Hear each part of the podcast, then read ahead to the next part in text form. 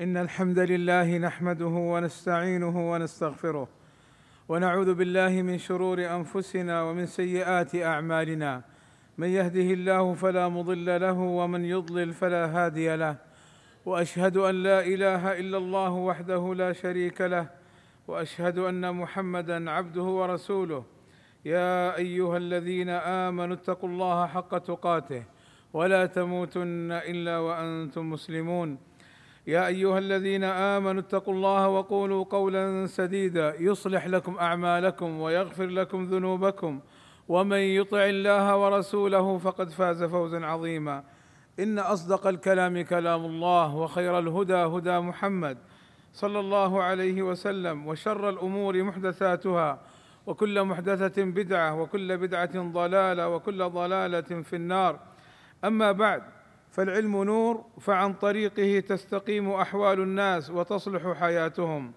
فالعلم الشرعي وهو الممدوح في نصوص الشريعة من أفضل ما يتعلمه المسلم والمسلمة.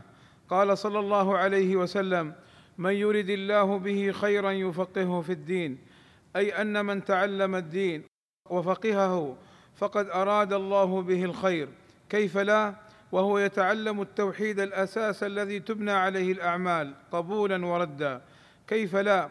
وهو يتعلم كيف يعبد الله كما أمره سبحانه وتعالى. وليخلصوا لله في تعلمهم. قال صلى الله عليه وسلم من تعلم علما مما يبتغى به وجه الله عز وجل لا يتعلمه إلا ليصيب به عرضا من الدنيا لم يجد عرف الجنة رائحة الجنة لم يجد عرف الجنة يوم القيامة والعلوم الدنيوية النافعة مما يحتاج إليه المسلمون فأجرها إذا أخلص المتعلم من جهة نفع المسلمين واستغنائهم عن أعدائهم وتقوية وتعزيز وطنه المسلم فله أجر في ذلك.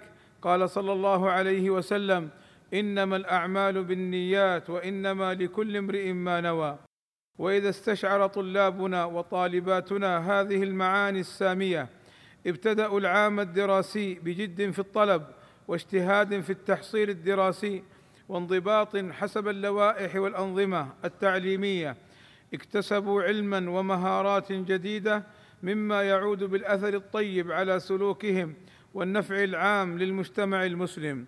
وفي هذه المرحلة يظهر دور الأسرة في تهيئه أولادهم وبناتهم على الجدية في ذلك واستشعار عظم المسؤولية ومتابعتهم في مراحل دراستهم على الدوام فتعاهدوهم بالتشجيع والتوجيه والمساندة عند الحاجة. أما قال صلى الله عليه وسلم كلكم راع وكلكم مسؤول عن رعيته وليحذرهم من رفقاء السوء الذين يفسدون أخلاقهم وتؤدي صحبتهم إلى الإخفاق الدراسي فالصاحب ساحب. قال تعالى يا أيها الذين آمنوا قوا أنفسكم وأهليكم نارا. قال علي رضي الله عنه علموا أنفسكم وأهليكم الخير وأدبوهم. أقول ما تسمعون وأستغفر الله لي ولكم من كل ذنب إنه هو الغفور الرحيم. الحمد لله رب العالمين والصلاة والسلام على المبعوث رحمة للعالمين وعلى آله وصحبه أجمعين عباد الله.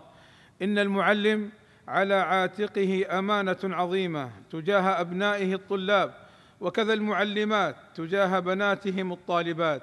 فالواجب أن يكونوا حريصين كل الحرص في تعليمهم وتأديبهم وتربيتهم التربية الصالحة النافعة وأن يكونوا قدوة لهم في أخلاقهم وفي حبهم لدينهم وأن يغرزوا فيهم القيم الأخلاقية والآداب الشرعية وحب وطنهم ومليكهم والانتماء الصادق لهذا الوطن الغالي خاصة معلمي المواد الشرعية.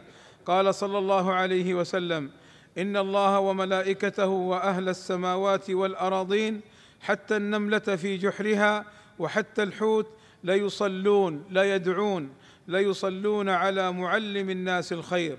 فلنحرص جميعا على تهيئة أبنائنا وبناتنا على العام الجديد علما وتعلما ادبا واحتراما. عباد الله إن الله وملائكته يصلون على النبي. يا أيها الذين آمنوا صلوا عليه وسلموا تسليما.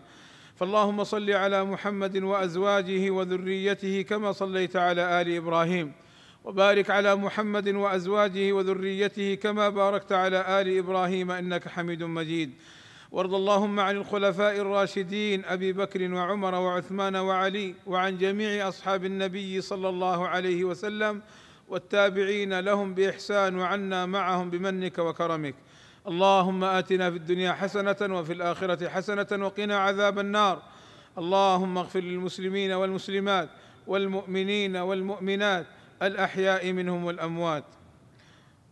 اللهم وفق ولي أمرنا وولي عهده لما تحبه وترضاه وأصلح بهما البلاد والعباد واحفظهما من كل سوء. اللهم أيدهما بتأييدك ووفقهما بتوفيقك وأعز بهما الإسلام والمسلمين. والصلاة والسلام على المبعوث رحمة للعالمين والحمد لله رب العالمين.